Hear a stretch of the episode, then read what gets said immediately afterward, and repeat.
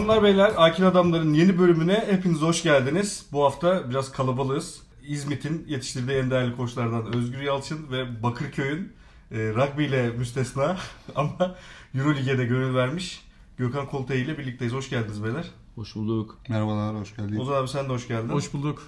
E, bu hafta Euroleague derbisinden ya Euroleague Türk derbisinden çıktık. Biz Ozan abiyle maçı e, tribünde izledik. E, Gökhan ve Özgür de televizyondan eşlik ettiler. Fenerbahçe bence e, büyük bir zafer niteliğindeki galibiyete imza attı. Efes'in sıkıntıları hala devam ediyor. Burada uzun zamandır Fenerbahçe'yi de yakından takip edip stadyumdan canlı takip eden Özgür'e biraz laf, sözü bırakmak istiyorum.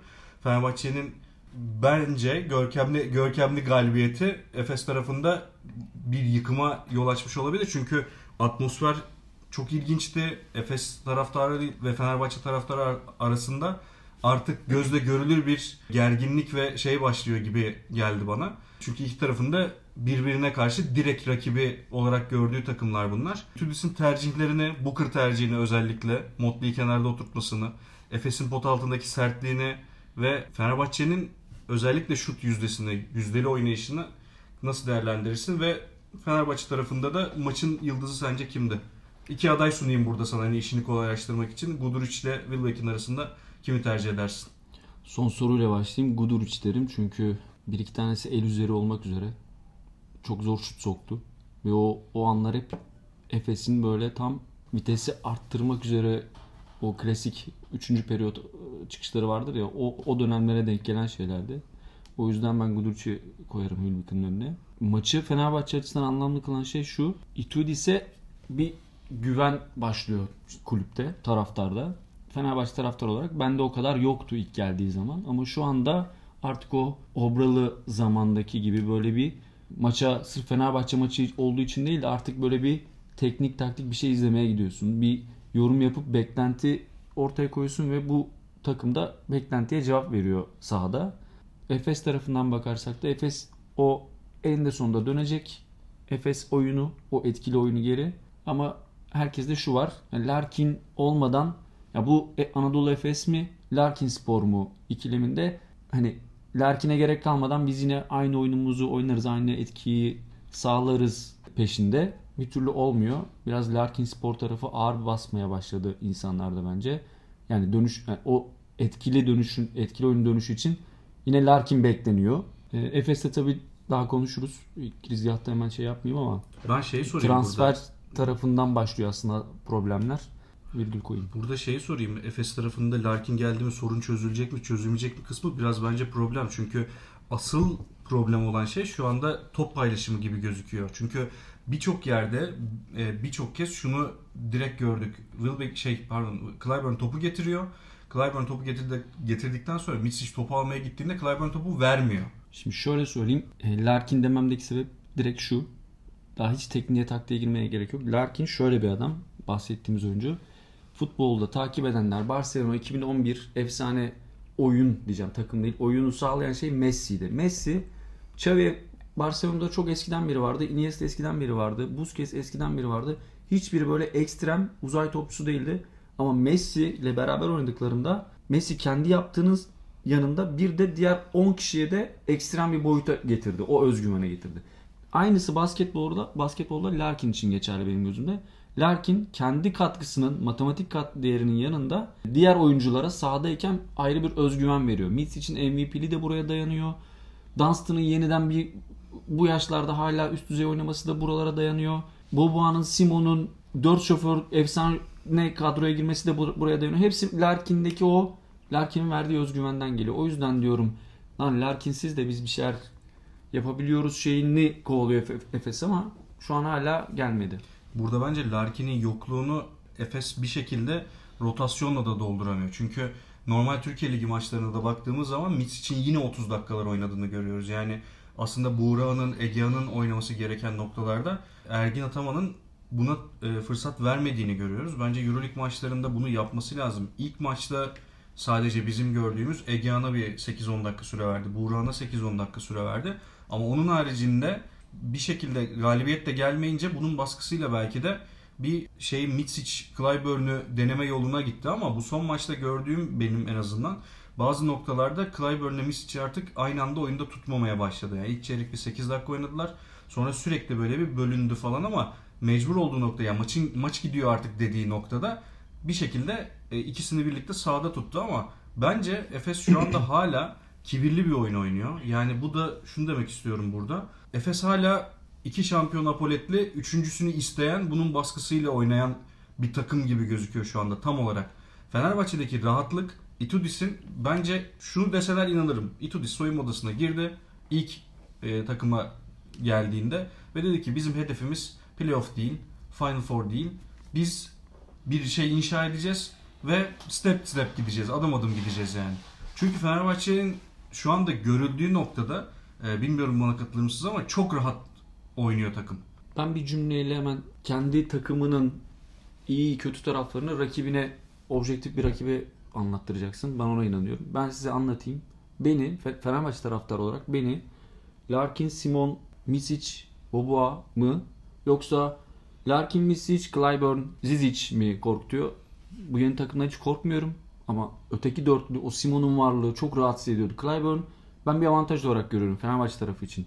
Clyburn Efes'in anormal bir yardımlaşması var, paslaşması var, top dağıtım vardı. Clyburn oraya sokulmuş büyük bir bence çomak. Ya ben bunu başından beri söylüyorum yani orada bir topu elinde isteme, birebir oyunu çok zorluyor bazı noktalarda. Dolayısıyla hani zarar verdiğini ben valla uzun bir süredir söylüyorum ama Ozan abi pek kabul etmiyor. Sen ne diyorsun abi Efes'in sorunları sence neler? Efes'in problemleri sistemsel tabii ki. Yani organizasyonu.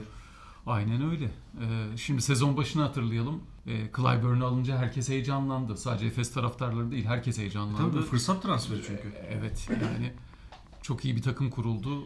Bunlar dağıtır geçer ama öyle olmadı. İşte Larkin yok. Şimdi baktığımız zaman Larkin Mitsic uyumunu Mitsic Clyburn yakalayamadı. İkisi de aldığında kendisi oynamak isteyen e, bir görüntü var ortada. E, pas dağıtımı hiç yok. Top hiç aşağı inmiyor. Beraber izledik. Zizic'in eline top değmiyor. Evet. E, Zizic'ten random al- alamıyorsun. Geçen programda dediğimiz gibi hala yaşlı Dunstan'a mahkumuz. Sadece Zizic değil bu arada. Takımın geri kalanının eline de top değmiyor. Tabii ki değmiyor. E, pas trafiği yok. Bunun yanı sıra işte demin söylediğin gibi yerli oyunculardan katkı alamıyorsun. Ortada çok yıpranan bir Clyburn ve Mitsic var. Ben bu ikisinin sakatlanmasından şu anda korkuyorum artık bu yorgunluktan ve yıpranmadan dolayı. Ve şey Larkin döndüğünde nasıl olacak? Bir de ayrıca o, onu tartışıyoruz, onu konuşuyoruz. Yani Efes'teki problemler sistemsel ama şu var tabii çıkışa geçecek Efes. Yani e, Babon'un da şu an geçici bir sakatlığı var. E, bir biraz da forma girecek e, oyuncular. Mesela Tibor Plyce'tan da hala randıman alamıyor Efes. Ama şu anda problem organizasyonel ve sistemsel olunca oyuncuların forma girmesinin de pek bir şey kalmıyor yani. Hani bu sistemde oynamaya devam edeceklerse ha şöyle diyorsan olur. Clyburn e, efsane birebir oynamaya başlayacak ve devam edecek. Okey. Hani her maç çıkıp 30 atacak, 40 atacak. Böyle çözülecekse tamam ama öbür türlü oyuncuların performansının yukarı çıkmasının organizasyon olarak olan sorunu çözmedikçe hiçbir anlamı kalmıyor bence yani. E, tabii pas trafiği olmuyor birincisi. Efes karakter olarak son 3 sezonunda kısalar üzerinden bir dominasyon kurdu herkese. Ama şu an onu göremiyoruz. Valla işte bu, burada oyun aklı olarak Simon'u çok arıyor bence Efes. Çünkü Clyburn onu sağlayamıyor. Ee, bir taraftan da pot altındaki 4-5 sertliğini sağlayabilmiş değil henüz. Burada da Gökhan'a pas atmak istiyorum. Çünkü genelde 4-5 ve sert pot altı deyince akıllara Gökhan Koltek gelir. Polonara çok konuşuldu. Geçen sene de çok konuşuldu. Yani Fenerbahçe'de de çok büyük bir e, hayal kırıklığı gibi gözüküyordu ama sanki geçen sene yani bu seneki bize gösteriyor ki sanki Polonara'nın temel problemi oyunun içinde bir şekilde aktif rol alamaması. Şu anda Efes'te yaşadığı şey de o. E, bir taraftan e, Plyce'ın Plyce Polonara Dunstan üçlüsünü, Zizic üçlüsünü sertliği yeterli ya 5 numarada Dunstan ve Zizic bir şeyler sağlıyor ama 4 numarada Polonara'nın haricinde e, ekstra bir şey sağlayacak bir oyuncu yok şu anda. Sen tabii ki inanıyorum çok üzülmüşsündür Anderson ve Singleton'ın gitmesine ama yani buradaki soruna çözüm alternatif bir şey çıkar mı sence takım içinden yoksa illa transfer mi olması lazım? Valla benim görüşüm sizinki kadar karamsar değil açıkçası.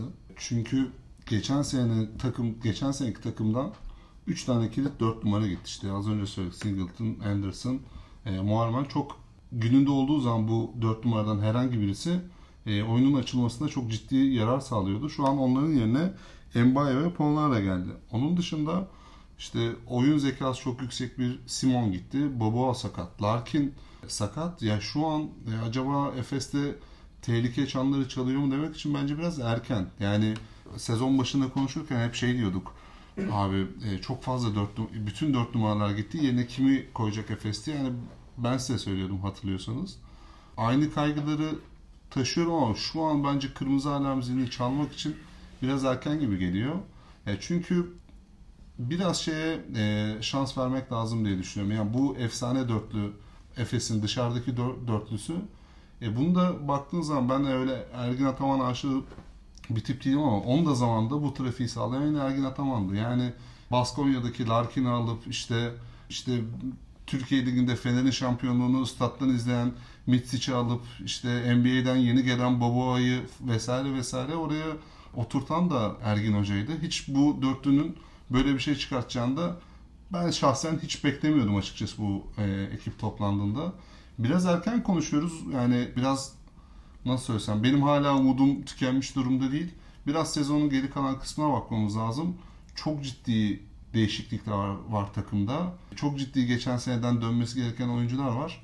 O yüzden bence biraz bekleyip görmek lazım gibi geliyor bana. Yok zaten burada sormak istediğim şey şu aslına bakarsan. Yani tamamen karamsar ve kötü bir durumda değiliz ama yolunda gitmeyen şeyler var. Ama yolunda gitmeyen şeyleri çözecek olan şey nedir mesela? Yani buna buna örnek vermek gerekirse burada ne söylenebilir? Onu e, aslında öğrenmek istiyorum. Özgür senin bir şeyin var galiba. Şöyle karamsar bir tablo çizmek gerekmiyor. Öyle yapmıyoruz aslında. Efes geri dönecektir. Efes seri galibiyetler alacaktır.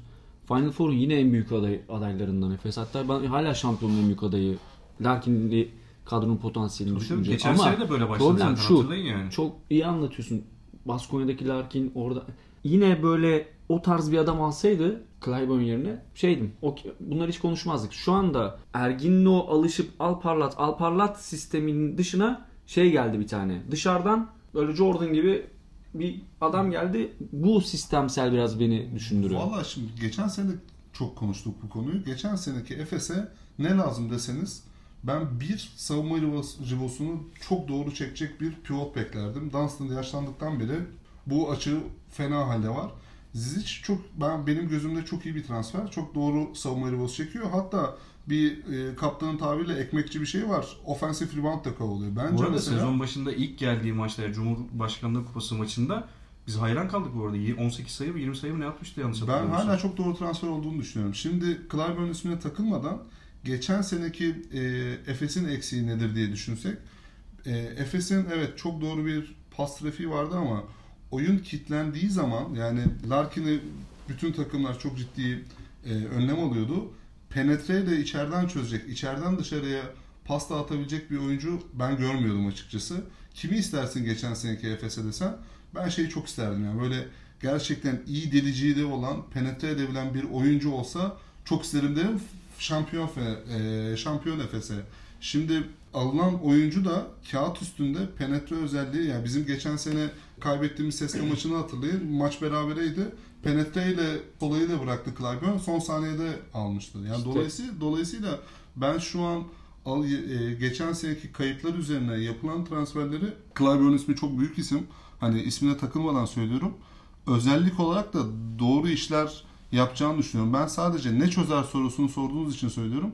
Ya biraz daha bu takımın beraber oynayıp ligde, Euro Lig'de e, biraz beraber oynayıp biraz birbirlerine alışması lazım gibi geliyor bana. Belki Ya, bu temel problem şu ama Clyburn tamam aradığın ve istediğin oyuncu olabilir ama Clyburn'un top paylaşımını kabul etmesi gerekiyor.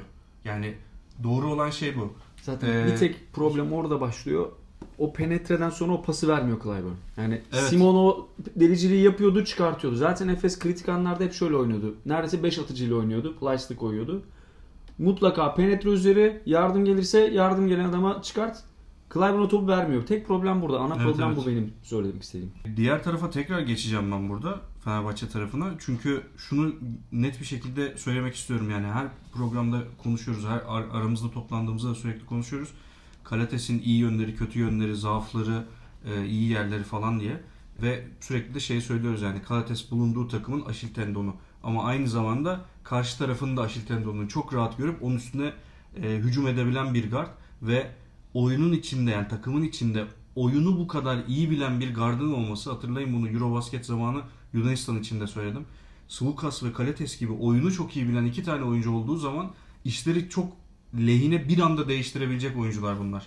Ve e, çok rahat bir şekilde oynadıkları için Simon'un eksikliği Efes tarafında o yüzden bu kadar çok belli oluyor bence. Şu an sorun çözemiyor Efes.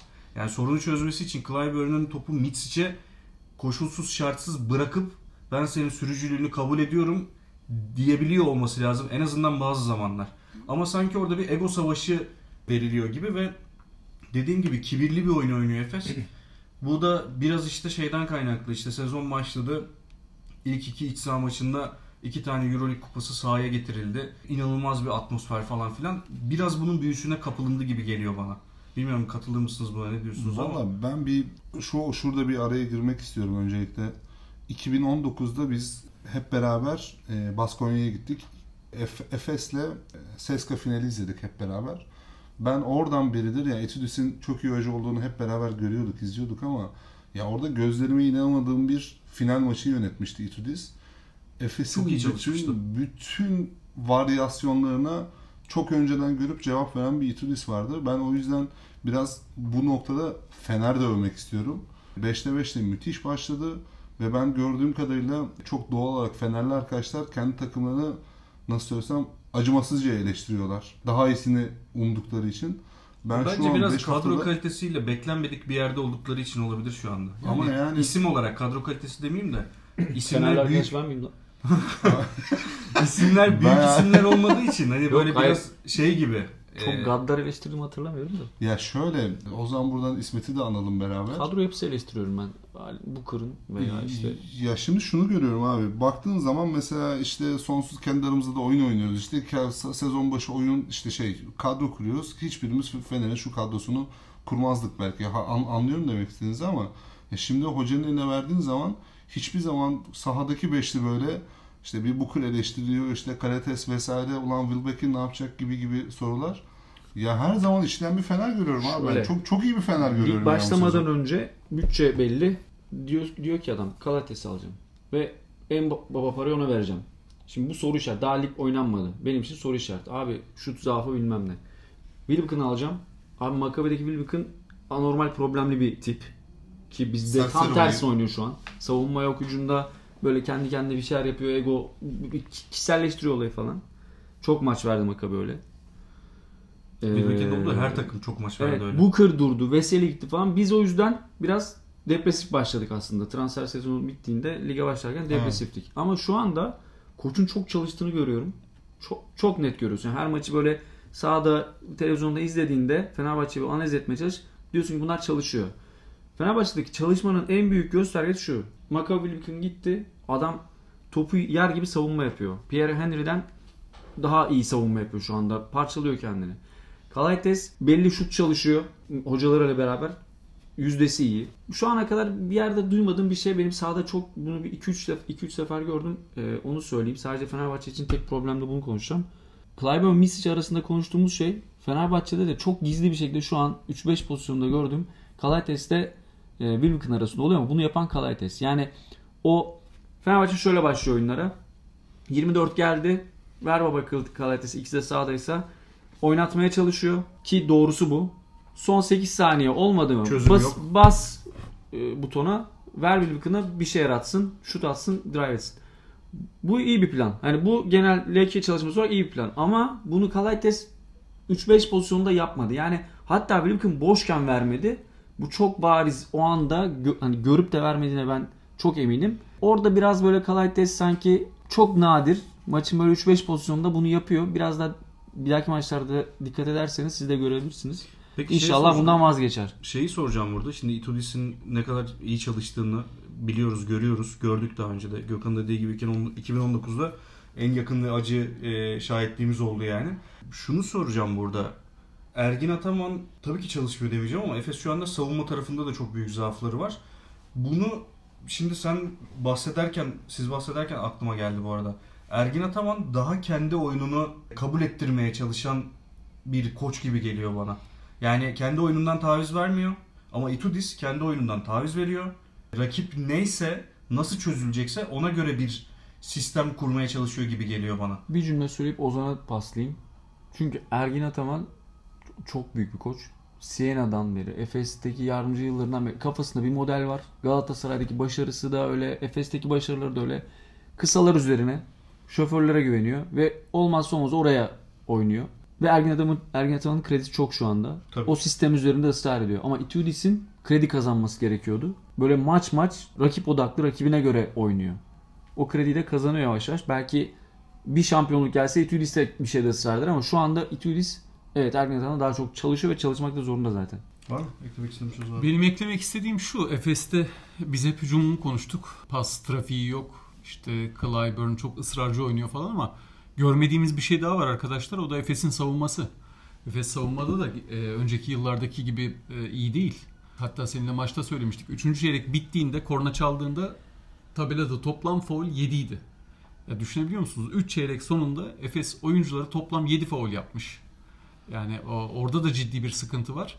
O Ee, yüzden mi dördüncü periyoda böyle psikopat gibi e, başladı? aynen öyle. Dördüncü periyodun evet. bravo. Demek Birinci o zaman orada hoca biraz şey yaptı. Tabii ne ki. yapıyorsunuz? Yani biraz Bir araya, yani. araya gir- abi bir sadece bir sufle vereceğim. bitiriyorum hemen. Dördüncü periyodun ilk dakikasında 4 foul yaptılar. Ee, ve hemen ondan sonra Fener atışlara başladı. Onun dışında bir de adam değiştirme savunması olmuyor. Ee, ayaklar yardıma gelmiyor. Yardım savunması yok. Reboundlarda Zizic'ten istediğimiz performansı alamayınca e, sonuç ortada. Ben aslında kaptana şöyle bir asiste bulunmak istiyordum. İyi sevindirici taraf ben Ergin Ataman'ın şu son 15-20 günde bir yerden ne zaman artık bütün açıklamalarında şeyi duyuyorum. Bir, savunmayı yukarı çekmemiz lazım. İki, uzunlara top getirmemiz lazım. İşin güzel kısmı şu. Ergin Ataman Ergin yani egosu çok yüksek bir e, koç hepimiz biliyoruz. Şey gibi açıklamalar yapmıyor. Gençler siz sakin ol o iş bende gibi açıklamalar yapmıyor. Diyor ki bu takım savunma yapmazsa biz geçen seneyi rüya görürüz. Diyor ki bizim topu paylaşmazsak, topu uzunlara indirmezsek geçen seneyi unutun beyler. Yani buradaki şey açıklamalar benim için de bir umut vaat ediyor açıkçası. Bizim burada konuş tabii ki koç her şeyi görüyor e, ve hani ona göre o önlemini alıyordur ama bu kadar net açıklamalar yapması benim açımdan oldukça sevindirici açıkçası. Çünkü bunun üzerine çalışacak, çalıştıracak demektir. Valla Gibi geliyor bana. Umadım ki e, Efes de biraz toparlanır. E, yine de ne olursa olsun geçen sene de böyle kötü başlamış bir Efes'ten Euroleague şampiyonluğu beklemezken bir Euroleague şampiyonluğu aldılar. Fenerbahçe tarafında işler yolunda. 5'te 5'te girdiler sezona. Bu hafta bence yani Efes çok ciddi bir sınavdı evet. Ama daha dağınık bir Efes'ten daha ne oynadığını bilen bir Barcelona ile karşılaşmak daha zor diye düşünüyorum. Bir dahaki haftanın maçlarına bakacak olursak Yine bir da Fenerbahçe olarak cevap vereyim mi? Efes maçından çok daha rahatım. Ha kaybedebiliriz. Kaybederiz de yani onlar Hı hı. daha kazanmaya yakın ama oynayacaksınız. biliyorum. İçer- ya evet ama deplasmanda Barcelona, deplasmanda Efes'ten daha az korkutuyor beni. E, Şu takımın geldiği aşama için söylüyorum. Yine kazan- kaybedebiliriz. Ama diyorum ya rakibine sor diye. Gerçekten ben Efes maçında daha ümidim yoktu. Barcelona Bir- maçında ben biraz daha da şeyden de olabilir yani son dönemdeki Efes'in e, üstünlüğünden de kaynaklı olabilir. İç, ikili arasındaki e, rekabetten dolayı da olabilir ama dediğim gibi bu bu tamamen teknik bir yani söylediğim şey teknik bir şeyden bahsediyorum. Yani Barcelona şu anda daha değerli toplu Efes'ten dolayısıyla daha zor bir rakip sadece. Demek istediğim bu. Haftanın maçlı, maçı olarak iki tane şeyim var. Her birinizden bir yorum almak isterim bu konuda. Yani şey seç- seçenek al- almak isterim diyeyim. E, Milan Real Madrid ve e, Barcelona Fenerbahçe Beko maçları var. Hangisine oyunuzu veriyorsunuz? Ben cevap vereyim de salayım sıramı. Ben duygusal olarak e, Veseli Motley'i nasıl izleyeceğiz ona bakacağız. Yani o yüzden benim için haftanın maçı Barça Fener. Bence de Mi- Milan Real Madrid ilginç bir maç olacak. İkisi de çünkü yaralı aslan. E, Milan hezimete uğradı. Diğer tarafta Ama Real Madrid. Real'in koçsuzluğu ne olacak ya? Re- Pablo Lasso hala evinde telefon bekliyor. ona geleceğim. Evinde telefon bekliyor. Gökhan sende Barcelona, Vallahi- Fenerbahçe, Milan, Real Madrid. Milan Real Madrid'e ben de kaptan gibi oyun veriyorum. Çünkü şey ikisinde çok iyi maçları var bu arada. Yani daha 5 maç e, Müthiş kadro ama var abi yani bir defa. ikisinde böyle serseri oyun çok e, enteresan maçları var bu 5 maç içinde. O yüzden kim patlayacak? Umarım ikisi de patlar böyle müthiş bir maç izleriz. Valla e, ben de bir yengeç burcu olarak duygusal tarafa oy vereceğim. Barcelona Fenerbahçe diyeceğim. Ama şeyi söylemeden geçmek istemiyorum. Şimdi bu haftaki geçtiğimiz haftanın maçlarında da haftanın sürprizi bence Virtus Bologna Real Madrid'i yendi. Onlarda da İsmail Bako diye bir genç adam var. Hiç gördünüz mü dikkatinizi çektim bilmiyorum ama inanılmaz atletik. inanılmaz yani Tavares'in atletik ve oyun bilen versiyonu gibi bir şey şu anda yani. Sen niye Tavares yüzden- gömdün şimdi? Oyun bilemezsin diye. Yani ya bazı gerçekleri söylenmesi gerekiyor bazı noktalarda. Ee, bir taraftan da Real Madrid tarafında da sürpriz performans Gabriel Dek'in 28 sayısıydı. Gökhan bir şey söylemek ister misin Gabriel Dek'le ilgili?